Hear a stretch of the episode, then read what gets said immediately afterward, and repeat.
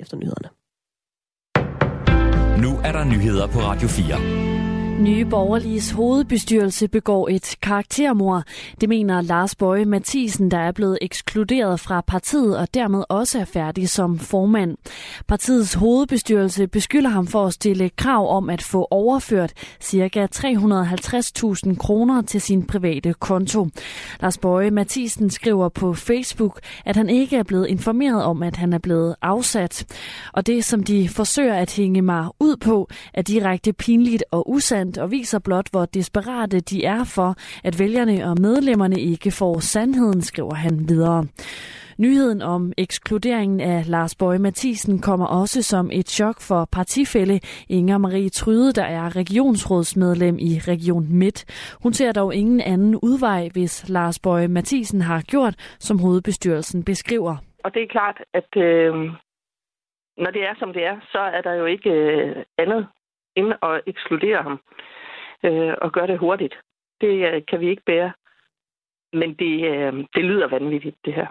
Lars Bøge Mathisen skriver på Facebook, at han blandt andet bad om et formandsvederlag, som der findes i mange andre partier.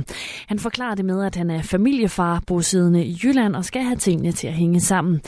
Ifølge politisk kommentator ved Berlingske Jarl Cordua, så efterlader det nye borgerlige i kaos. Der er jo ikke nogen er til at tage over efter Lars Borg Mathisen. Formentlig er det også det, der har gjort, at han har bevæget sig ud i en situation, hvor han jo har afpresset partiet for, for for penge. Det vil sige, det er jo ikke sådan ren idealisme, der åbenbart har drevet værket hos Lars Borg Mathisen. Så jeg tror, det politiske Danmark og folk, der er politisk interesserede, kigger på det her. Nye borgerlige medlemmer især, de må være chokeret.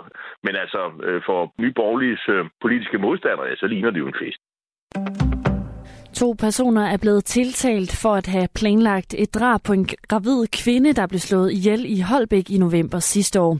Der er tale om en 25-årig mand, der er tiltalt for at have udført knivdrabet, mens en 34-årig kvinde er tiltalt for at have medvirket. De skulle sammen have planlagt forbrydelsen. Det skriver Midt- og Vestjyllands politi i en pressemeddelelse. Begge tiltalte har under Tidligere retsmøder nægtede sig skyldige. Drabet blev begået sent om aftenen den 3. november. En 37-årig kvinde, som var gravid, havde netop fået fri fra det plejehjem, hun arbejdede på, da hun blev angrebet med kniv i sin bil.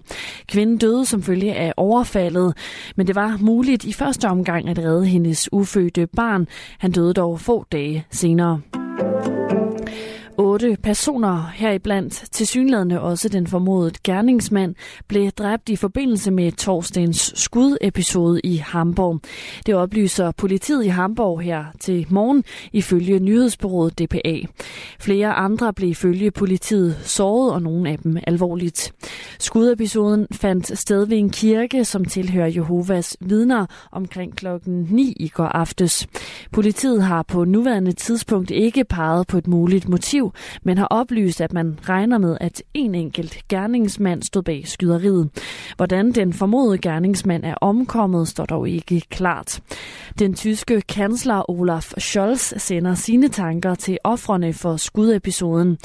Mine tanker er med ofrene og deres familier og med sikkerhedsstyrkerne, der stod over for en svær aktion, skriver han på Twitter.